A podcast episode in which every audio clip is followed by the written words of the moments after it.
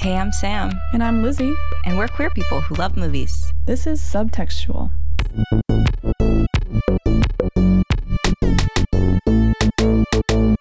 Five, six, seven, eight. All in This That was the first one. together. Wait, wait. summer, It's summer. summer. Summer.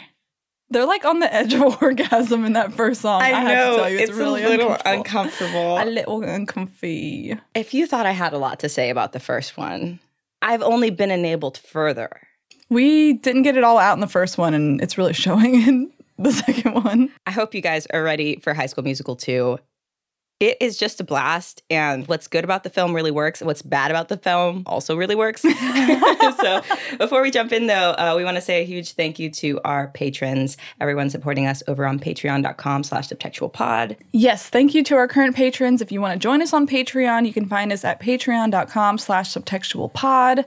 And we actually have a bit of an announcement. Oh, we do. This is kind of a special, semi bittersweet, happy, sad day. If you've noticed, we've been doing a lot of schools out pictures, including Lady Bird and Super Bad. And that is because we're going away for the summer. Yeah, we're taking a little breaky poo to take a dip in the pool, a, trip, to, the, spa. Don't worry, we're not graduating. We're not going away. We're coming back. Yeah, we'll be back in August, but we're taking a little break, and there's plenty of episodes for you to backlog and listen to. And we have something special planned for August, just saying. So it'll be totally worth it. But yeah, this is our like school's out for the summer episode. Yep, Lizzie's taking a vacation. I'm taking a vacation. Lee's like, so if you need something to listen to, Yeah, throw it on over to the Northern Overexposure podcast. oh, absolutely. Same vibes, not gay. Very true, yeah. But But Cool. Charles is there. His co host Charles is a gym. And as you all know, Lee's a gym as well. but we will miss you guys. We will be back before you know it. And we're sending you off with this little piece of summer. This little chicken nugget a la Kenny Ortega. Ooh, Lizzie, preach. Okay, how do you feel about this movie?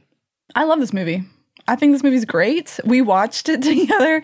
There's like a karaoke sing along version on Disney Plus, which is easily the best way to watch a movie. Absolutely. And I just had so much fun. There was a lot that I remembered.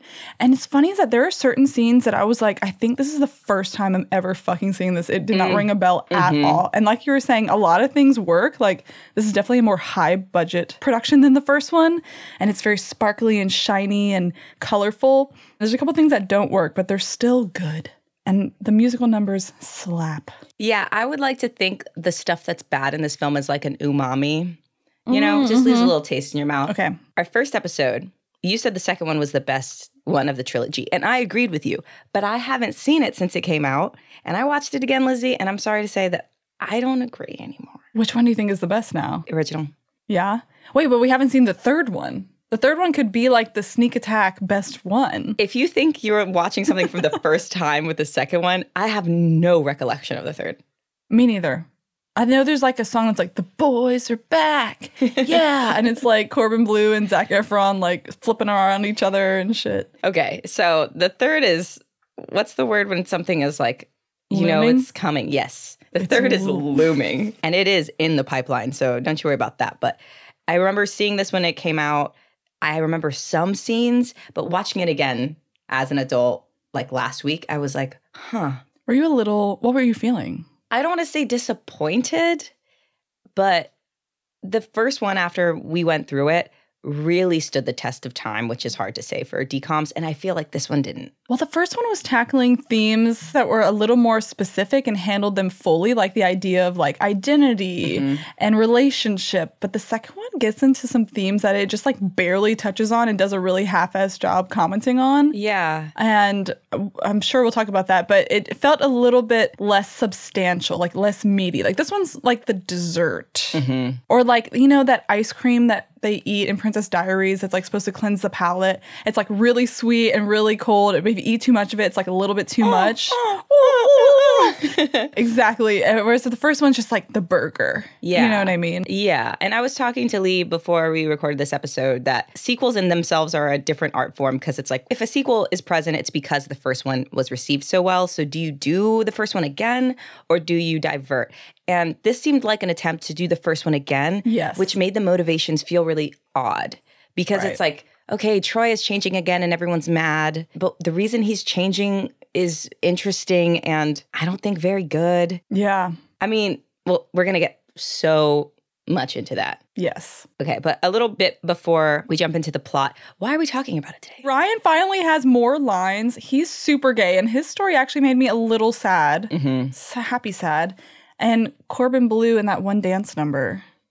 But there's a lot of queer shit in this movie. Yeah, the first one was an allegory Mhm. of, you know, coming out. This one, that is long past. That's in the rear view. They left that shit 500 miles back.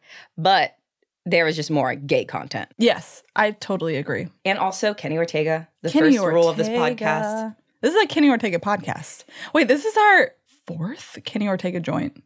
I would say Dirty Dancing is a Kenny Ortega joint. Oh, for sure. Yes. For sure. What our first uh Hocus Pocus, Hocus Pocus, Dirty Dancing, High School Musical, one. all Lizzie. It's your turn. And now it's my turn. Lizzie's passing me the Kenny Ortega baton. So yes, obviously it's Kenny Ortega, obviously Ryan. These things don't need to be said. But some things that we lose from the first one, like I said, the overall allegory, as well as like Kelsey really fades into the background, which I guess she did in the first one, but Yeah. She presented a new quality to me that I did not really pick up in the first one that I thought was more apparent in the second one. ooh. I'm sure there's like a colloquial name for this, but I felt like she really wanted to enter into a thruple with Gabriella and Troy. Oh my God, she wrote the song for them. And on the sheet of music, it's like Troy Gabriella song, heart, heart, heart. Heart, heart, heart. Like, why would you write a love song for two other people? And they are into it as well. Mm-hmm. And the performance, like the final song where they're all wearing white for whatever Yeah. Mm-hmm. reason, that's such a forgettable number. But the one thing that did stand out to me is there's like this moment where Troy and Gabriella like go over to Kelsey and like vibe with her at the piano, and she's just like looking up at them like halfway between like mom and dad, and like also like I I, love you all. I want to have sex. Can't say that. They're children. I want to kiss. How's that? It's great. I I agree. What I mean by her fading into the background, she's always a quiet character who's soft spoken. But in the first one, I felt like there was an arc where she gets more agency, and this one, she's just Kelsey who's quiet. You're so right. And she gets a boy at the end that she literally never talks to, not once throughout the film. I don't think I saw them in the same room together until the very end of the film. But what we didn't lose, what might be the gayest part of this entire movie, and I don't even know if anyone's even mentioned it. What? Ryan and Kelsey, they both wear 13 hats each. You counted. 13 each. Wow. 26 little gay hats. the hats got gay as hell. Ryan really was just out at this point in this Oh. film. Oh, I'm sure. And like their gay hats at this point needed like a gay hat. Like Yeah. their gay hats need gay hats. We should do like a collage of all the hats. We should Wh- What? Halloween. We should dress up in those hats for Halloween. Yes. Do you want to be Kelsey or Ryan? I'm more of a Kelsey. You're more of a Ryan. I'll take that. I am kind of a doormat. He's totally a doormat. so is Kelsey. You're right. Gay. Oh, Oh, uh, okay. it's a little sad. Yeah, we're going to get into that as well. So, a little info about the production. The first one was obviously a massive success. So, the sequel came back with even more money. The first one had the highest budget in Disney Channel history, and it was only succeeded by this one. So, Interesting. first one was 4.7. This one is $7 million. Wow. I mean, you can definitely see it. It's pretty slick. Mm-hmm. Like the production design, like they they had all the details on lock, all the pink shit of Sharpay, Mm-hmm. and the numbers were a little bigger and slicker. I didn't think the dancing was a little more advanced. Mm. Would you say so? Yeah, I think the money really went to these bigger numbers. In the original, there was only one number with like a Right. bunch of people. But in High School Musical 2, we get the first number, the last number, and like a few numbers in the middle where everybody's participating. Right. Yeah. And Sharpay Evans gets some pretty big numbers. Fabulous. I know we'll get to it. I'm not going to say a single word, but that number is really stylistically super cool. No, it's so great. And they were able to keep the cast the same, which is great. Kenny Ortega obviously directed this one as well, and they kept the same writer. One of my qualms with the film, though, is like the cinematography really suffered between the first and the second. It bothered me so much that I had to look and see if they changed cinematographers, and they did. Interesting. And the cinematographer that they used on the first one has like a huge catalog. But something that stuck out to me about the original high school musical cinematographer is that they directed like 50 episodes of Northern Exposure. No.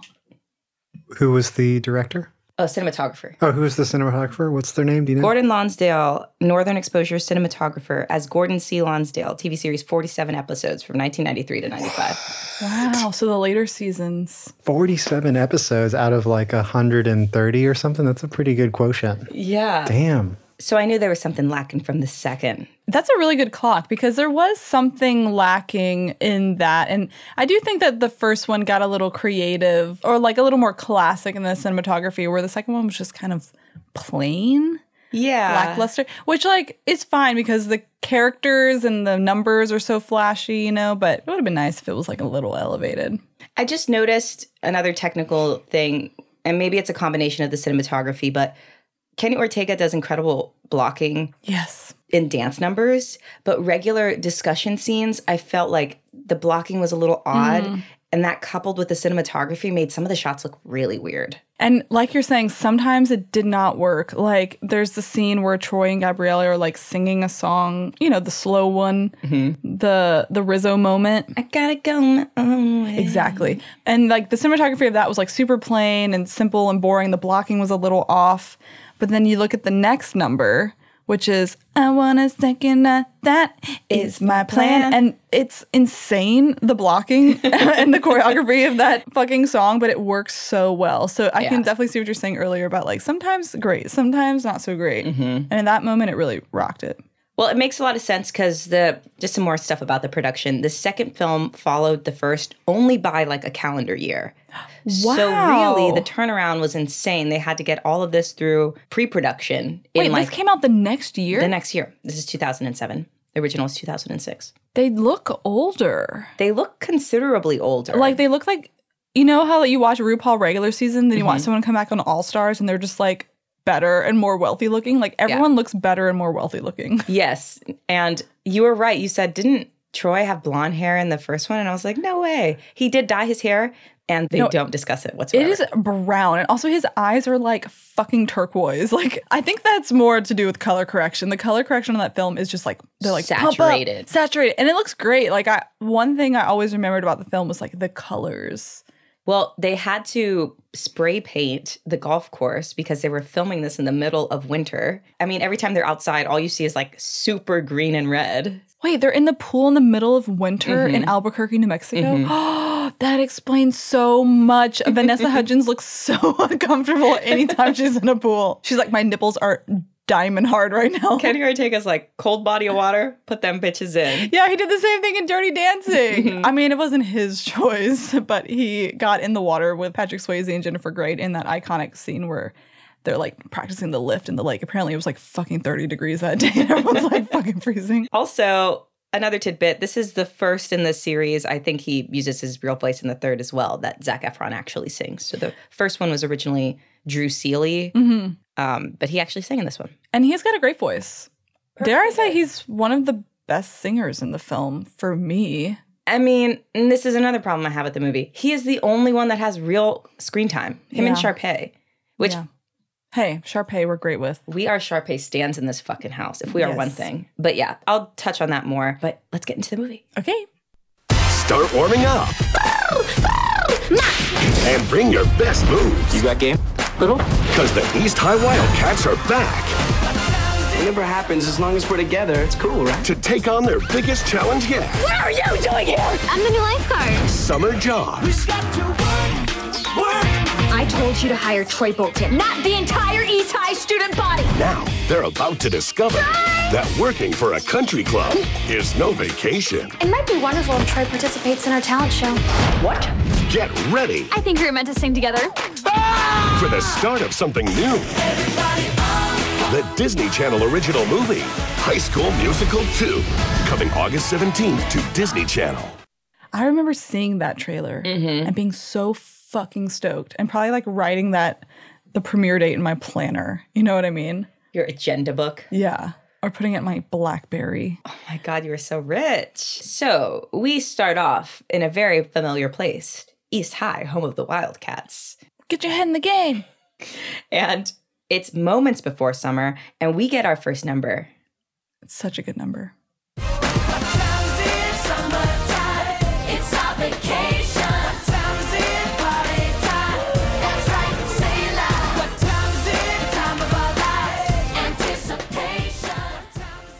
You know, another place that some of that budget money shows up is in the producing of the music. It sounds a little sharper mm-hmm. and cleaner, and there's like more instrumentation. It just sounds more expensive. Yeah, it definitely sounds more expensive. And although the song's quality, as you're saying, is better, I don't love the music as much.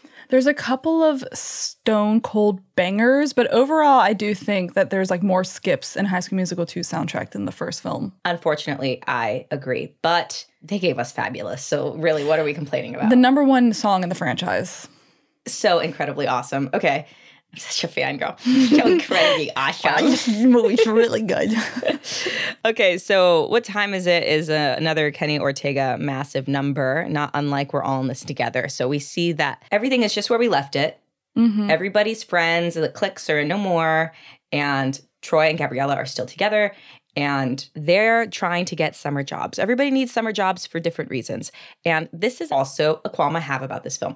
Troy says that he needs to pay for college, that his parents are pinching pennies. Bitch. He lives in a mansion. He has a regulation basketball court outside. Yes. He has his own room with like furniture built into the walls. I was telling Lizzie, his teenage bedroom is bigger than my parents' master bedroom. Like, this Yeah. is a fucking nice house. Gabriella Montez's mom is a single mother. Mm-hmm. But even she has like a fucking two story house with like a balcony off of her bedroom and shit. And you can make the argument that Gabriella is going to get a scholarship based on her grades or whatever. But She was in the Scholastic Decathlon after all.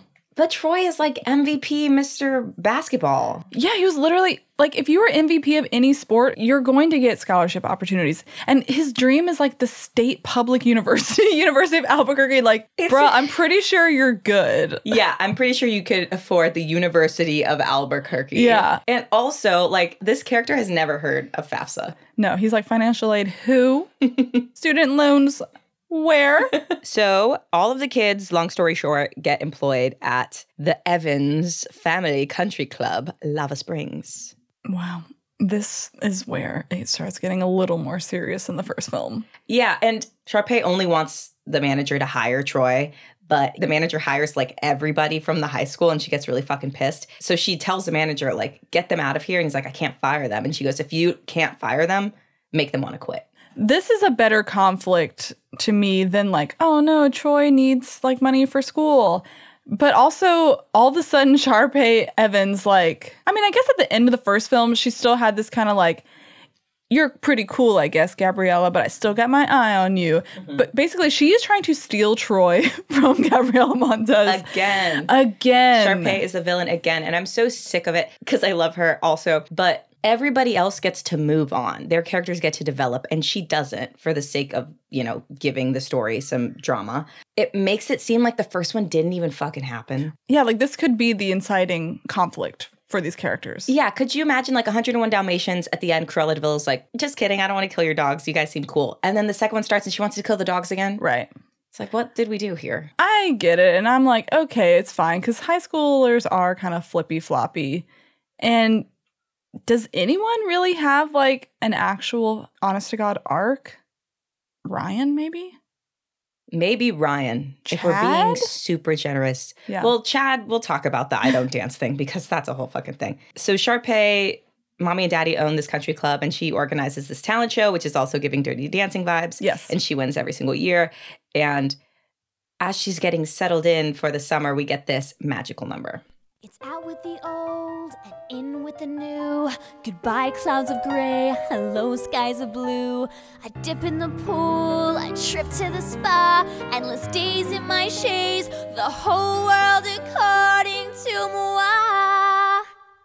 Excuse me. Thank you. Iced tea imported from England. Lifeguards imported from Spain towels imported from Turkey, and Turkey imported from Maine. We're gonna relax and renew. You go do. I want fabulous. That is my simple request. All things fabulous, bigger and better and best. This is such a banger in karaoke, by the way, you guys. If the $7 million they got for this movie only produced that song, I would still be walking around with a smile on my face. Absolutely.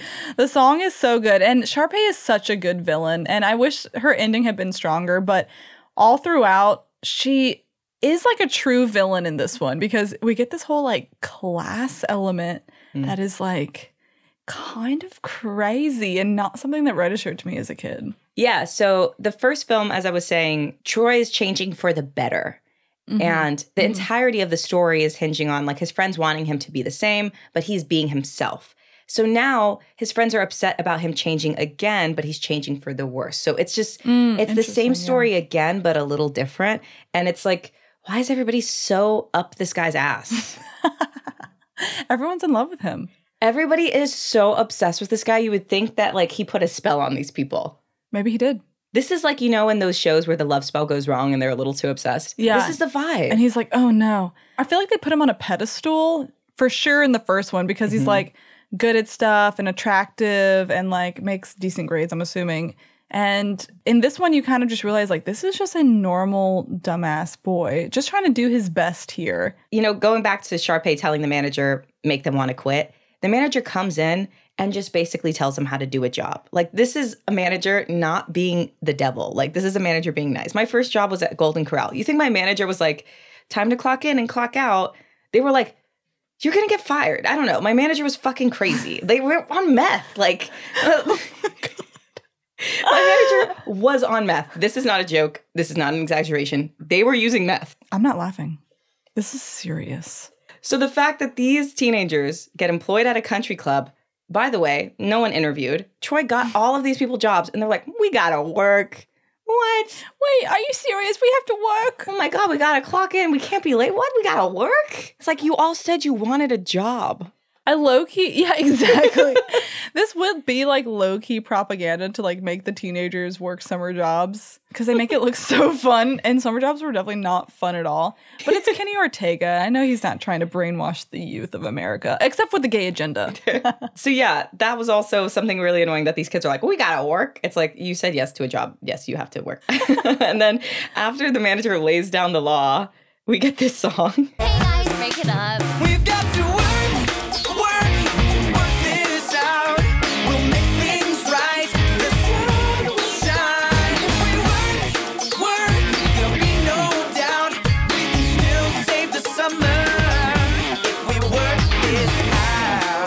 kids are so fired. they're so bad at their jobs. Holy shit, they're always late. They're always fucking off. They're always singing. Oh my God. Okay. Uh, this number is, is so good though. I would like to believe when my food is like taking 40 minutes. the kitchen staff's like, we have to sing to get through the day.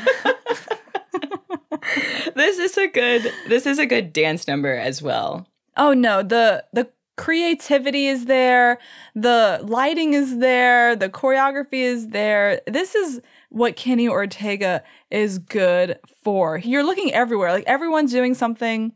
Also, another Kenny Ortega thing, like you mentioned, the blocking. There's people in the background doing shit, mm-hmm. foreground. They're switching, they're flopping, they're mm-hmm. dancing with each other. Great. And also, this whole cast has so much chemistry. This is such a fun number. This is a really good number and this is more of like the glossy big picture. The first one was like, "Hey, you remember the first one, right? It was kind of like this." And then Fabulous is more like, you know, presenting the villain and the third one is like, "Hell yeah, we're glossy and everything is so saturated Yeah. and we're moving so crazy." But And they're dancing better too. Like in this one, you can tell that they've just gotten better at dancing, except for Vanessa Hudgens. Girl, do yourself a favor and just watch the film only watching Vanessa Hudgens, and the quality just like plummets. The poor bitch cannot dance in ballet flats to save her life. Those ballet flats are not doing her good. they have her in ballet flats that like only cover her toenails.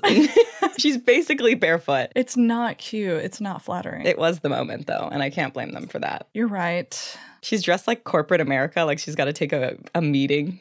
Yeah, like she's going to meet Michelle Obama after this and wants to impress her. Like, chill out, Gabriella. So later on in the music room, we get that scene Lizzie mentioned with Kelsey where she writes them a little ditty, and the ditty goes like this. Cause you, are the music in me. Na na na na. Oh. Na na na na na. Yeah, yeah, yeah. You are the music in me. Yeah, Yeah, that's a, such a pleasant song. And Kelsey is the one that actually makes it something I revisit. What What do you mean? It's the only time we ever hear Kelsey sing. Na na na na. Na na na na, yeah. You are the music in me.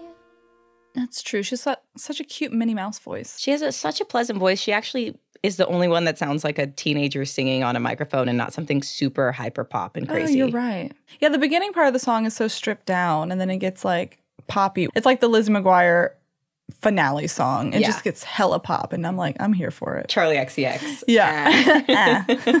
So yeah, as Lizzie was saying, it seems like Kelsey is a little too close to this relationship, but I don't see a problem with it. No, I'm cool with it. Like, it would be a really beautiful little thruple thing that happened to be very respectful, and I'm here for it.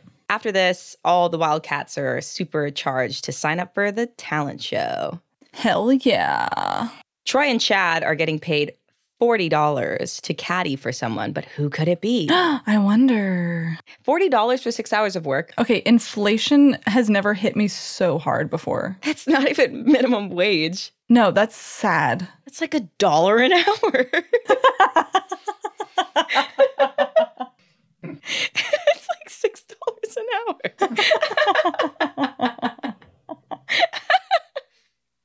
And Chad at one point goes like, for forty dollars, He wants to buy a car. A car's like a hundred dollars. What the, the, the fuck multi-millionaires writing this script really showed their whole ass with that. You're so right. it's a gallon of milk. How much could it cost? Forty dollars. They're so nice to the rich people in this film. They really are. And speaking of rich people, on the golf course, we see the Evans family. Sharpay and Ryan's mom and dad have an interesting dynamic. They both seem like supportive of their kids. And as far as rich parents go, don't seem all that terrible. But they both interact with Ryan in an interesting way. Like it seems like the mother knows that he's gay. And like really leans into it. She's like, "Oh, Ducky," and they have this like little handshake, and they do the Really little like air kiss kisses. fingers. Yeah. Mwah. hmm And the dad, I don't know, this is the part that made me really sad. Me too. Seeing Ryan's dad interact with him. This almost feels like Ryan came out like two years ago, and so mm-hmm. the initial blow up has kind of blown over, and now this is definitely acceptance, but still like there's that unspoken tension between them where he's mm-hmm. not entirely sure how to treat his son. He like still wants to treat him like super mask mm-hmm. and like be like, "Good job, champ," but now he's like trying to find the middle ground. It does seem well intentioned, but Right. you- as you're saying, it does seem like he feels unsure or maybe even uncomfortable because he wants to do it right. But it Right. did make me sad. Like when we see the father the first time interact with Ryan, goes, "Son, you've been working out," and like punches him on the arm, and Ryan goes, "Yoga." that he does with his mom. So it's like it's not the saddest queer story ever, but it's definitely an alienation. Like of the family, he is so the black sheep. Mm-hmm. Sharpay doesn't give him the time of day. Mm-hmm. His mom dotes on him, but like now he's a mommy's boy. His dad doesn't really know how to interact with him. He doesn't fit into any of the groups all the way. Mm-hmm. Like poor Ryan, he's like always kind of on his own, doing his own thing, or it's like getting labeled sidekick under someone else. And it just made me a little sad. Yeah, as you're saying, he's the only one in this film, and I don't know if it's intentional or not because he plays more of a minor role that you can actually see go through something and come out the other side. Mm-hmm. So, of course, Troy is good at golf. Not just good, but like professional. I thought you were poor, Troy. Make up your mind. Yeah, I don't think they offer golf at the YMCA, poor little Troy. For inner city youth like you are, Troy. Yeah, he's like, where are you playing golf? So much so, you're so good that you can like keep up with this country club family. I call bullshit. I just wish they would have thought of something else. Like he, it doesn't even matter. I'm not. I'm not going to spiral into that. I just don't like it, Lizzie. I don't like it either. Also, golf is boring. If I catch wind that someone is a golfer, deplorable. I never want to interact with them ever again. Oh my God, what if someone you know loves golf? Yeah, what if someone I know does consulting? That's different and you know it. you want to tell the listener? Sam just found out I have a consulting job. She's mad. She's had this It's job a side hustle. Exactly. It's not even a job, it's a side hustle. for months. like two months. Lizzie was like, "Oh, I lost a client today." I was like, "What? a client for what?" What? You understand? The room was spinning. I can hear my heart in my ears. Like a flare just went off, like Call of Duty style. Everything's like, "Mm." I'm sorry to pull that over on your eyes, but I've now come out as a consultant. We'll talk about it later. So after golfing, Troy is requested to join the Evans for dinner. And of course, all of his dreams are coming true because that happens in every movie because he's the only person anyone ever cares about. Yeah. And just like, it's a little bit of privy, isn't it?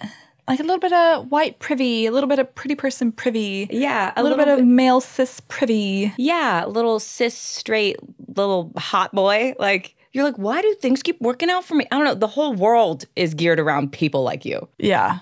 That was the part of this film I was like, okay, honestly, like if someone's giving you these opportunities, like get your goat. But I'm also like, all of your friends that are working in the kitchen and like staff labor are mainly like people of color.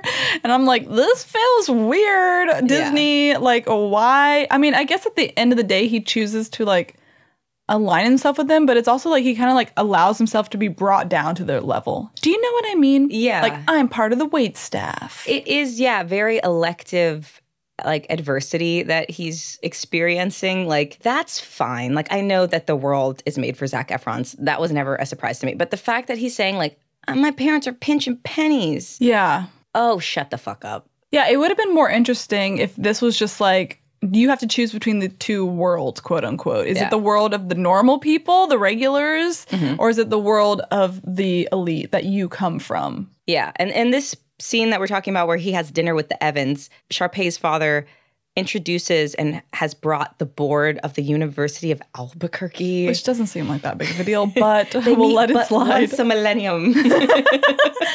On this night, above all nights, we come together. They're so powerful they can't all travel on the same airplane. Um, but they managed to be at this country club and they're like fucking drooling over Zac Efron.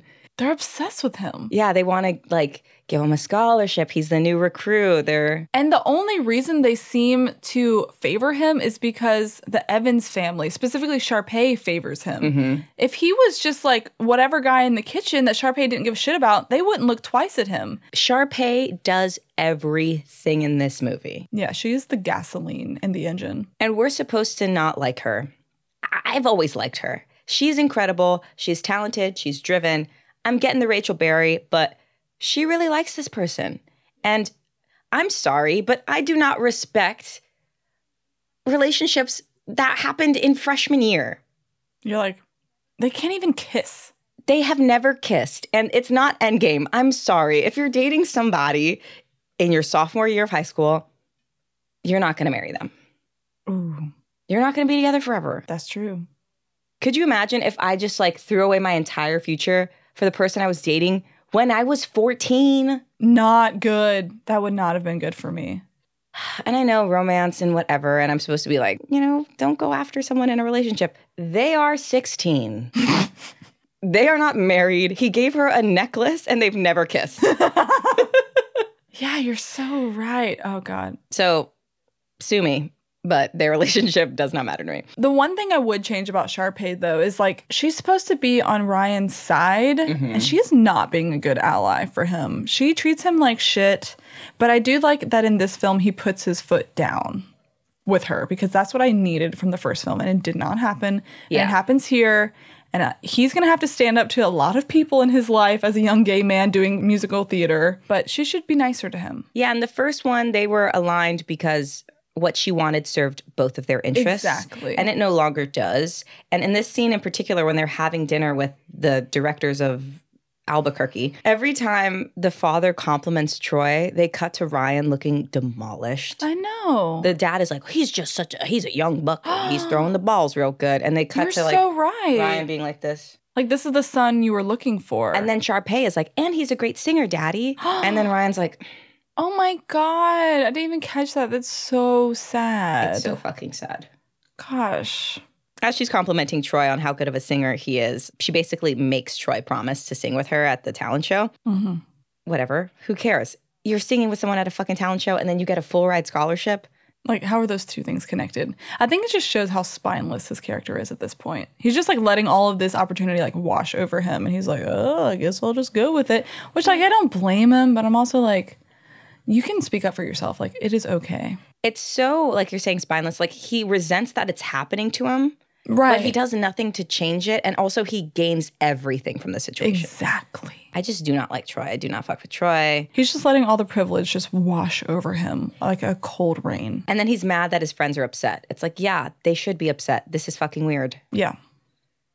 Anyways, Okay, this was one of those scenes I was like, I have never seen this before. Is this a director's cut? I have never seen this before. Lizzie, you have a good eye. This was not in the Disney Channel release. Oh my God, you're kidding me. We are referencing a scene where Sharpay performs a number called Humuhumunukunukuapua'a. It is so deeply offensive. So bad. and you know what? It was never it was never included. Why is it in the Disney Plus version now? They threw it in. They just threw it in. like we filmed it. It's become more offensive over time. If it was flagging their offensive censors in 2007, why would they ever release it? It's you guys can look it up, but I'm I'm not speaking to that any longer than I have to. Long story short, she's trying to like lure Troy into her musical number. Yeah, this is where it all starts clicking for Troy because he's fucking thick as cement. That she wants him to perform the song with her, even though she said it like four times, and that we learn that Ryan's out. The next day, Troy is promoted to a golf instructor. He's a salaried employee. with membership benefits. It's the class thing. Yeah, it's super class weird. And they're like, oh, by the way, you can't talk or share any of your benefits with your lower class friends. And he's walking around like, why is everyone mad at me? The gall of this fucking character, I do not enjoy. I hope he took this lesson, internalized it, and brought it forward in his life because he will need it whenever he goes to Wall Street. Whenever someone's dad offers him a CEO position at a company, and he's like, why does this keep happening to me? Yeah. Later that day, Sharpay's father introduces Troy to professional athletes from the University of Albuquerque. These are college students. Paparazzi, get back. they want to play sports with him and whatever. And so he's at lunch with these athletes, and Chad brings out their food. And it looks like Troy is going to introduce him. He stops Chad and looks like it's, he's going to introduce him to the athletes. And he goes, I ordered Swiss on my burger. And then looks away. And then looks away. It is the most stone cold, fucked up thing to happen in a Disney movie. It is painful. When I say my jaw was on the floor, that is not an exact. Physically, I was like gobsmacked. Unreal. Last straw, like, no, the last straw was a few scenes back. This is like, someone had better say something. Uh huh. Your head's getting real big, little bitch. Oh god. And this is like day two on the job. Like, this happens very quickly. It takes him no time, like none. So all of the Wildcats are pretty upset with Troy, and Ryan, you know, like I said, learns that he's out of the duet, and that coupled with the scene from dinner of him like getting replaced with Troy by everyone. Mm-hmm. I feel like there are scenes with him crying somewhere. Definitely. And like, all he has to hang out with now is his mom. Until I guess Gabriella and Taylor do the nice thing, invite him onto their golf cart. they bring him to the staff baseball game. And that brings us to the real meat The thesis, of if this you will. episode. This is meaty.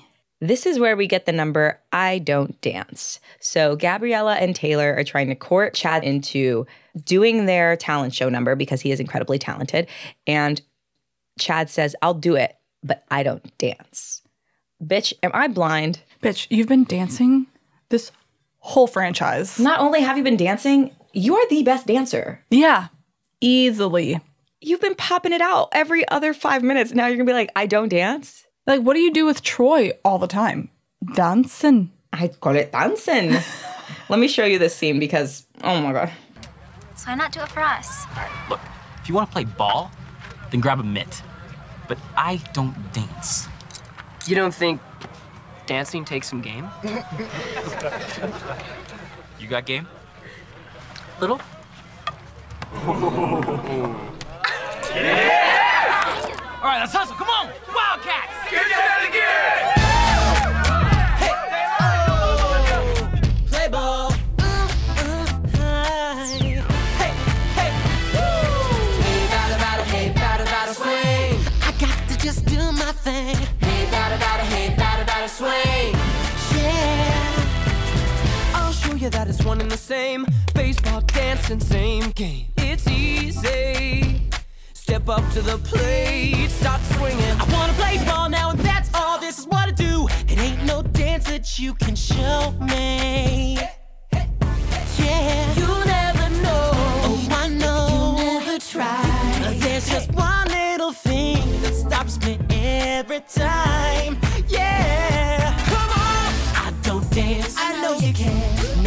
Chance. No. If I can do this, well, you can do that. But I don't dance. Get it out of the park. I don't dance. I say you can. There's not a chance. Oh. Slide home, you scroll, swinging on the dance floor. I don't dance. No.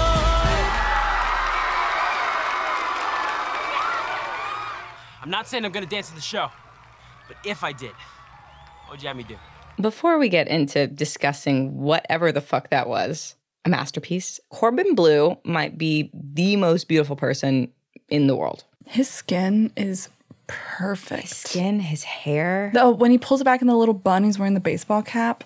Gorge. Okay. And Ryan has never looked better, also. Chad is giving trade for sure. I mean, with a name like Chad, you have to give trade.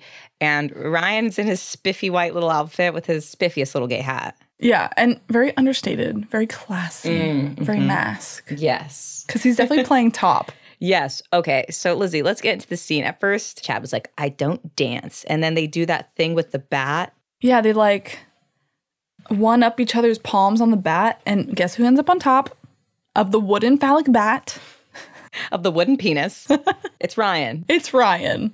He's going to show Chad around. And he's the pitcher. He's the one calling the shots, letting him hit a home run. Look, This could write itself, Lizzie. Like we like we don't even have to say anything. Just go watch the scene, but we will say stuff because we can. there's lots of eye contact and flirting and like showing each other moves and being like, I'm gonna resist you. Oh, yeah, you're not gonna resist me because I can do this and you can do that. I've said it before. It's like when birds do that thing and then they have sex. Mating dances. Mm, thank you. Yes. This is sweet. And it's also like the most included Ryan has been the entire film. And there's been no reason for Chad and Ryan to speak in the first film or up until this point in this film, but all of mm-hmm. a sudden they're put together and they're like, okay, you know who has the most conflict in this scene? These two men's. You're so right. This couldn't have come at a better time for Ryan. And we are seeing him for the first time as an individual. And although it's sad to see that he's been abandoned by people, it is nice to know that he still is confident enough Yes. to be himself without Sharpay. And especially against Chad, who, you know, like you're saying, they've never even spoken. And I'm not sure High School Musical 1 Ryan would have had the confidence to do this. So his arc is like coming along two films now. It's great. I really love it. But the thing that could not be gayer about this is that after this musical number, mm-hmm. when they cut back to Chad and Ryan, they are in each other's clothes. Why? Lizzie, why? Lizzie, how and why? Why would they have switched clothes? Because it's like pants, shirt, hat. They've swapped outfits and they say nothing about it. And They're sitting like hip to hip, They're- enjoying a hot dog. they're like, mm, it looks like they're like having a great time in each other's clothes. So I'm thinking they had to get naked Yeah. and hand each other clothes. It's not like they took Sweaty their clothes, clothes. off, put new clothes. No, like you had to take the clothes off and give it to them while you were naked. My only thought could be like thematically, maybe they wanted to show like, oh, they're like okay with each other's side. So that's why in the first one where Sharpay was like, Gabriella, you're not too bad, they swapped clothes. You're right. I do not know. The only explanation can be Segs. I need to speak with Kenny Ortega this moment. This better be in his memoir. I swear to God. Okay, I'm not saying I'm gonna dance in the show, but if I did, What would you have me do? what would you have me do? What would you have me do? It's like giving everything. You thought that I ordered Swiss on my burger was my fucking jaw hitting the floor. My jaw went to hell at this point. I was like, am I on drugs? Come on. It's too much. It's, too, much. It's, too easy. This podcast, like, I could just play the clip. That could be the whole episode. Kenny Ortega's just leaving us Easter eggs.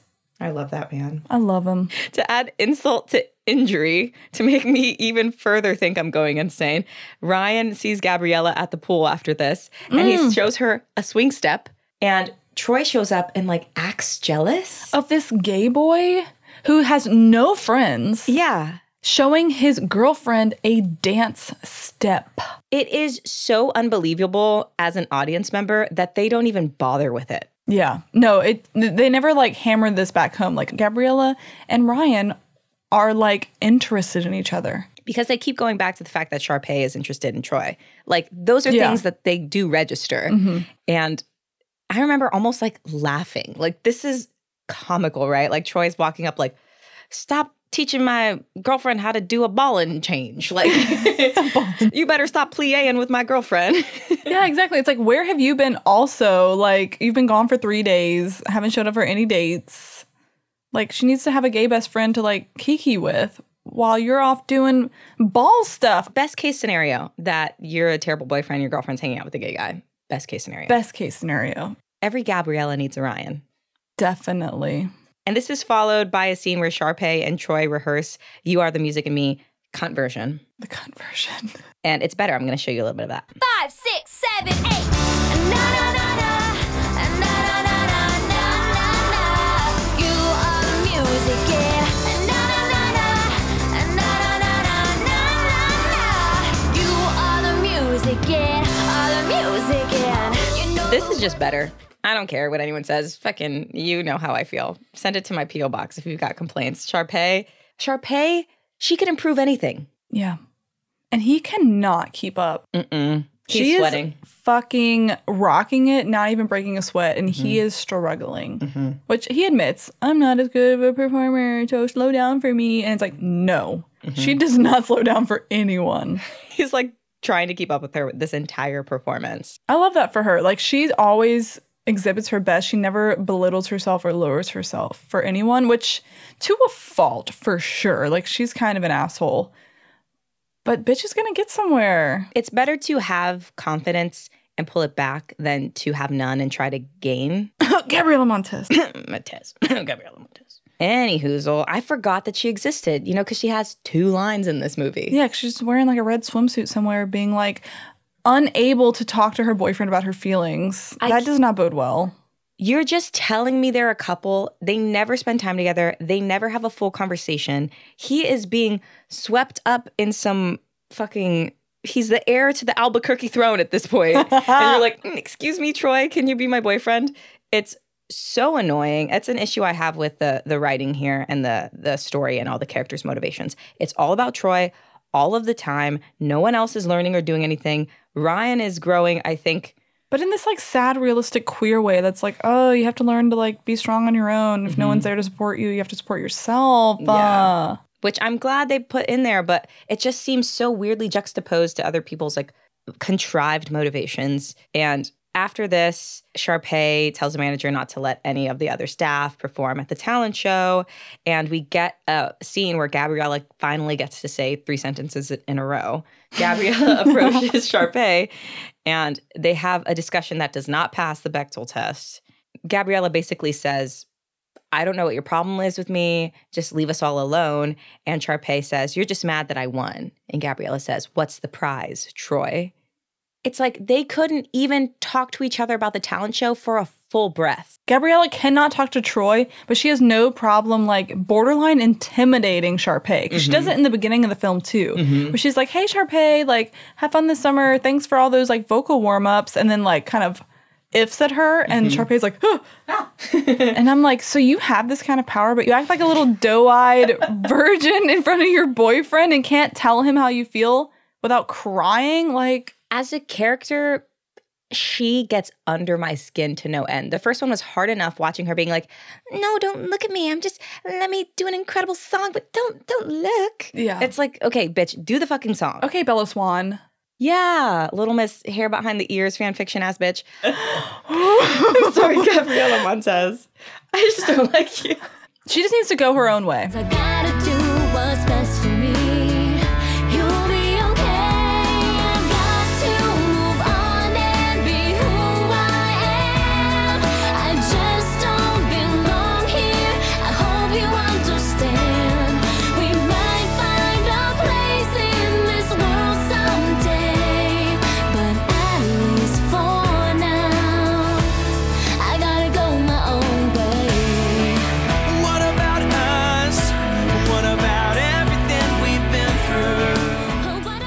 Never kissed this person. He gave you a necklace from TJ Maxx. Move along. what about trust? I have to go my own way. I have to be myself. Like, wait, what's the conflict here? Wait, what? And the thing is, and we all hate this. We've all agreed that we hate this when movies can be solved by a discussion Yeah. and they and just nobody has it. Yeah. If I told my partner, "Hey, if I sing this terrible song with this chick, they'll pay for my college degree." My partner would be like, "Sing the song, sing it twice." Sing the damn song, babe. But he can't tell her like, "Hey, if I do all this stuff with Sharpay, who I don't like, I'll get a scholarship." Yeah, just be clear about what's going on. But like he's being all sneaky and conniving. Yeah, he's like hiding the two. He's trying to live double lives. And Gabriella, if she's gonna do something, she's gonna go her own way. She's gonna run to that minivan, stop, jump in, and be like, "Mom, hit it." Okay, Lizzie and I wrote a BuzzFeed quiz about which subtextual movie that you are, and one of the questions like, "What car do you drive?" And for High School Musical, the answer was, "My mom just picks me up." It's this Chevrolet minivan. Seriously, she just breaks up with him, gives him back the necklace, and like, "What about trust?" Like turns away and like leaves him behind, and gets into a running minivan. Runs away in ballet flats. the minivan just takes. Off. Amazing. Like, what PA was driving that minivan? They could not bring Gabriella Montez's mother back for this role. No. Th- that minivan done. was tinted to the gods. Tinted to the gods, yeah, black. Anyways, yeah, so Gabriella breaks up with Troy and then proceeds to quit. So that is not enough for Troy. What sends him over the edge is when he sees that the staff is not allowed to perform in the talent show, and that that pisses him off so much. Lizzie, what does he do?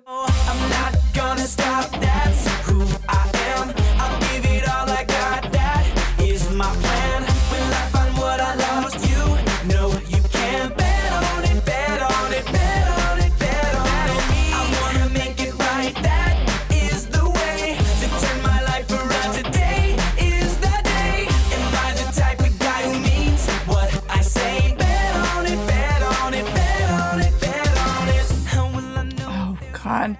He whips out that black polo so fast. He fucking combs his hair over his forehead like this and says, oh, I gotta sing about this. Okay, have you seen those TikToks that's like mouth acting? You know how Keira Knightley does mouth acting? Yeah. This motherfucker is forearm acting. I've Oh, never yeah. seen his forearms flung so magnificently. He like leads with his chest and his arms are like propelling him forward. And he like jumps around and spins. This is probably the most ridiculous thing I've ever seen set to film. And it's just accessible on the internet. Like it is insane to me. This musical number, I know a lot of people critique it and it's been ripped to shreds online. This is where Troy is like running through the golf course, like just screaming at nothing. And like picking up sand, like throwing it. He's like mad at the sand. He's Oh, like, oh, and he gets his like Sandra Dee moment, like looking into the pool and seeing his own reflection. camp. Camp. So camp, dude. And I know that people don't like it, but when I've had a few drinks, Wait, I'm so sorry. People don't like it. This song bangs. people have torn this to shreds on the internet. Like every single frame of this music video. That's a shame. And I know it's something, I know it's a lot, but as I said, when I've had a few drinks and I come home and I put a record on, I am forearm dancing. Like I am, you wanna make it right. That is my plan. Enunciate every single word, picking up knickknacks, throwing them. And take like a slow bridge moment where you like have a moment with yourself. We've all cried and looked at ourselves in the mirror while we're crying. If you haven't, you're a liar. Oh, How else are you gonna know what you look like? Gorgeous is what you look like. Gorgina. Stunning. He takes this moment and he says, I have my resolve. It's all for me. It is, oh, it is pretty like, It is good. I like this moment. And just for some context, this number took five days to shoot. no, no, no, no, you're lying. It took five days to shoot. For even more context, the massive number that they do at the beginning that's bigger than we're all in this together, they shot everything in the school in four days. Why did this take, did it snow in the middle of production? It took five days, Lizzie. For more context, this whole thing was shot in five weeks.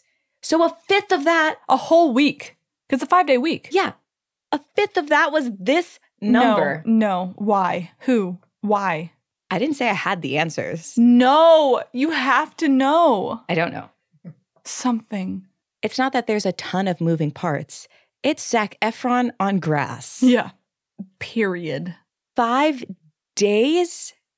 I would start going insane. I, I would start losing my mind as Zac Efron. They probably heard this song no less than 155 times. Oh God, it probably haunts him. The crew. No, it haunts everyone on that set. So he's emboldened. Yeah, People can bet on him. they can. So at the talent show, Troy tells Sharpay that he's not going to do the show. And Sharpay says, Troy, this could change your life.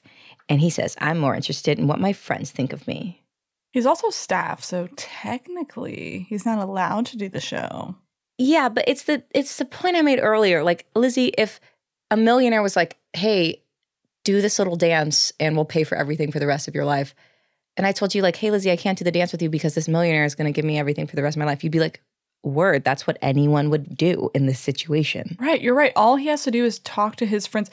But it's he isn't able to like separate that because the thing is he is an asshole. Yes. Like he is so easily drawn to being an asshole because he doesn't invite Corbin Bleu to come play basketball with the college kids. Mm-hmm. He asks Corbin Bleu to put fucking Swiss cheese on his burger. You know what I mean? Like Yeah. Gabrielle's right. He is turning to the dark side. It's not something he could vocalize because he's like he's got a shame about it. Because Yeah. there's a truth there. Exactly. He's like, this feels good.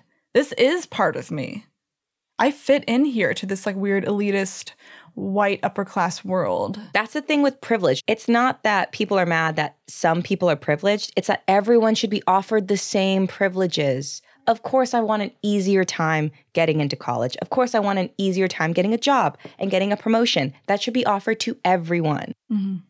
In this case, it's only Zac Efron. It's Zac Efron's world and everyone lives in it. Yep. So Troy is out. Sharpay calls Ryan back to do the duet that they originally planned, but he tells her he won't be doing the show.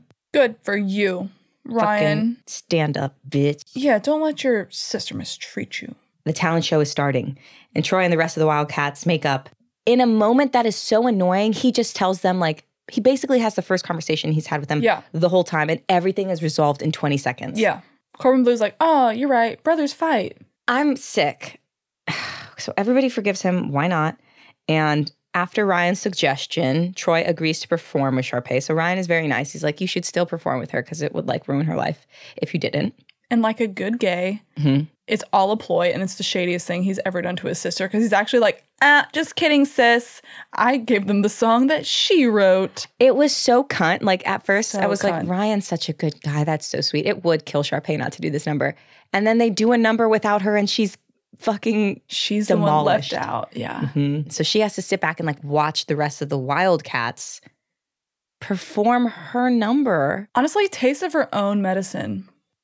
I mean, it's so annoying because before they get up on stage, Sharpay tells Troy, like when he says, I'll do the song with you, she says, I just kind of wish you were doing it for me. I just have a hard time feeling bad for her at this point because I know number one, I know she has the power to overcome it. Number two, she kind of like blindly was like pushing her desires on everyone without seeing what they're able to give her for real. Mm-hmm. And this is like a really real moment of vulnerability for her. And I do love that. And I do feel bad for her. But I'm also like, she kind of needs this to grow. And only because I know she will take this and grow stronger do I, you know, kind of like, okay, she, she'll be fine, basically. It's like a slash and burn. Like the fact that they reliably do this in the last film and this film, always like Yeah. right at the end, Mm-hmm. for the sake of everyone else, they kind of have to just rub this character's face in it. like she's the epitome of all the bad that's happened and it's like but troy doesn't have to like He's see the consequences he gets no consequences he, gets to be the golden boy It is Yeah. despicable. Mm-hmm. Yes, she was doing something to serve her interests. He reaped every single benefit from it. He goes out and does this number in front of the board of whatever Albuquerque, and he's gonna get the scholarship anyways. yeah and he got the girl back and all of his friends love him and sharpay's the only one that's left out in the cold he should also have been left out in the cold yes, they both should have been in the cold together. I agree. yeah Anyway, so they go out and perform every day. I'm not even gonna play that for you because it's so skippable. this was another moment i was like i thought the final number was the one by the pool straight up if they were going to recreate something from the first, they should have used that formula of Kelsey does a song, they sing it acoustic, but then at the end, they reveal the full production of it. Mm-hmm. it's the worst song in the franchise We get some resolution where Ryan's dad sees Ryan on the stage performing and says, That's my boy. But he also says, Fix the hat. Yeah. Because Ryan's wearing the hat in a gay way. I don't know how you could wear that hat in a straight way.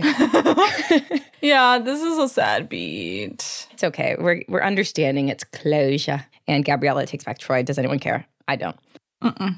Everything gets wrapped up nicely, and we see the couples like leave Mm-hmm. at night, and they're like the ones that we know are paired like Chad and Taylor and Gabriella and Troy. Okay, but if you remember, it's like panning across the couples, right? The first time it pans, the first time we get to the shot, it's Ryan next to Chad, Mm-hmm. then it cuts away, and then it cuts back, and it's like continues to Chad and Taylor, Mm-hmm. Kelsey and the skater boy, and then Troy and Gabriella. So we do get to see them two together. It's that two shot where I'm like, what does this mean? And I get that they're like friends now, but I'm gonna look for the gay and everything, and that's my mm-hmm. job. So leave me alone. Also, Kelsey is with, like you're saying, that stoner dude, and I'm like, sure, I've never seen them speak, but sure. Never seen them speak, but she's got to be paired up with someone. Just put her next to Troy and Gab- better yet, put her between Troy and Gabriella. What pisses me off, poor Zeke, they just put Sharpay and Zeke next to each other and they like hold hands. Yeah. Like, where was Zeke this whole fucking time? Like, cooking an omelet every now and then? Troy is just in everyone's lives creating a complex for everyone on different levels. Like Chad is like, I'll never be good as Troy. Ryan's like, I'll never be the son my dad wants. And then fucking Zeke is like, I'll never be good enough for Sharpay. And she only dates me when Troy is not available. You're so right. And he also, like, got them all this job, you know? Like, he's just God. This is really Troy Bolton's world. To live as a cis white man, incredible. I just imagine it's like winning the lottery every single day. It's so boring, though. Like, anytime he hits, like, any tiny, minuscule bit of adversity, he, like, crumbles to death. That is true. Meanwhile, true. fucking Ryan is like alienated by his entire family an entire school, entire friend group, and is still one of the most like morally high ground characters. Yeah, there is that element we shouldn't forget. Like Ryan is a cis white guy. Yeah, born into a really rich family. Mhm. Where's Corbin Bleu's buckets of? He's got buckets of ice that he has to put his feet in because he's like dragging rich people's shit around for a dollar an hour. I'm not getting into it. Anyways, we finish on All for One, which is like just begun. Let me play a bit.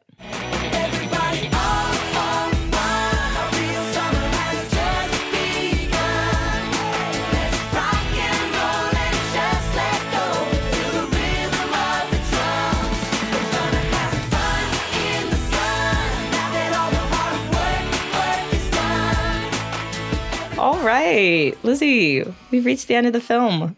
Have I changed your mind? Do you still think this is the best one? Man, what's good is great. Yeah, I wasn't trying to. I wasn't making a case, but I mean, I still love both. Like, it's a very narrow margin, to be super honest. I mean, I have watched this film so many times to take it apart. Like, I do love it. I could stand to watch it so many times to like write all this stuff down. Yeah, you're right. Though the ending is less empowering because like the whole arc of identity in the first one and the allegory of coming out like ends well. Everyone's happy. But this one is kind of like who really changes here? We end exactly how we start, mm-hmm. which is fine. I do like the flashy numbers though. I'm like a goldfish. I'm like, ooh, colors. Yeah. As far as a musical goes, like technically it was incredibly efficient. But as far as like a story goes, maybe this isn't the best film for a rewatch. But a little bit about the reception with a budget of $7 million. So this is kind of hard to do with the DCOM because it was not released in theaters. So I couldn't find an exact number of the profit that they made, but just the DVD purchases alone with a $7 million budget, they made over $93 million on DVDs. You're shitting me. No, dude. This IP is like a billion dollar industry, I bet, by this point, with all the merchandising, the mm-hmm. soundtracks, the fucking TV spinoff. We talked about this in the High School Musical episode, just how much of a smash hit the High School Musical 2 was, like as far as broadcasting. It set an insane amount of viewership records. It became the most commercially successful DCOM ever produced. In the US, High School Musical 2 generated 17 million viewers in the premiere broadcast, smashing the record of the original by over 10 million. What? That's wild. And I couldn't like fact check this, but I heard somewhere that they aired actual commercials during it. Like they put like Coke commercials and stuff. That's what I read somewhere, but I couldn't like corroborate that with multiple sources. So, but if so, then they stood to make even more amount of money. Yeah, millions off just the advertisement. And it still remains the highest the network has ever produced. Holy shit, to this day. Yeah, it's 2023. This came out in 2007. Kenny Ortega is the golden boy of Disney. He's so fucking rich. It's also ranked as the highest rated basic cable telecast at the time. And the film soundtrack was certified double platinum in its first week. No. Like how? They were teasing these songs on like Disney Sirius XM for like months before the movie came out. Yeah. The songs had already been out. Like that's fucking crazy. People wanted this movie. I mean, I remember, I remember sitting down with my friends, like planning our Friday night around this fucking movie. Mhm. And we loved it. I have nothing but fond memories from watching this movie. And Lizzie, to set yourself back in that time and space, okay, you gave me an incredible factoid. The first High School Musical was the first film available on iTunes to put on your iPod. Yes. Oh my God. Here's another one for you, just a sign of the times. This was the first Disney Channel original movie released on Blu ray. At the cusp of innovation. Right at the tip of Blu ray. They didn't even bother with the first. They were like, first DCOM, the second. I can't be too mad at this film. I just can't. No. It's good to critique it. I only critique it because I love it. I love things that are nostalgic. I love things that are bad, but like it is important to still flex that critical muscle just to see like what the, can this movie stand? Could it stand any Mhm. critiques? Yes, the answer is yes. the answer is it certainly can. Speaking of that, do you want to get into the scores? Yes. Lizzie, please explain how the scores work. How the subtextual score works is we each rate the film on a scale of 1 to 10 for how gay the movie is and how good the movie is. We then average all of those scores to get a single subtextual score, and which I like to call the juicy cinnamon roll bite at the middle of the pastry that is the juiciest bit. So, Lizzie, how gay does Doth protest this film is? I doth believe that this movie is but a 3. Tis only a three. Okay. But there's possibility of like off-screen gay tomfoolery happening off in the baseball diamond. For reference, you did give the first a seven in terms of gayness. Wow, really? Were we drunk? Sam, on a scale of 1 to 10, how gay do you think this movie is? I'm going to give it a four and a half. Okay. All right, Lizzie, how good is this film?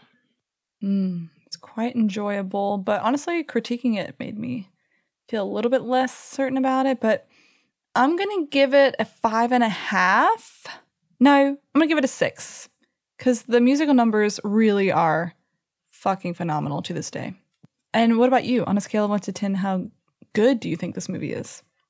I think if you cut out all of the dialogue, it would be a very solid musical.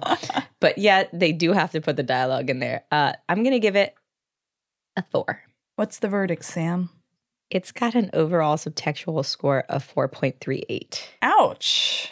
Uh, geez. Um, oh, yeah. Mm-hmm. Bottom five? Yeah. Bottom 5 Mm-hmm. It's at the fourth place in our bottom five. It is sandwiched between Cadet Kelly and My Best Friend's Wedding. Oof. Woof.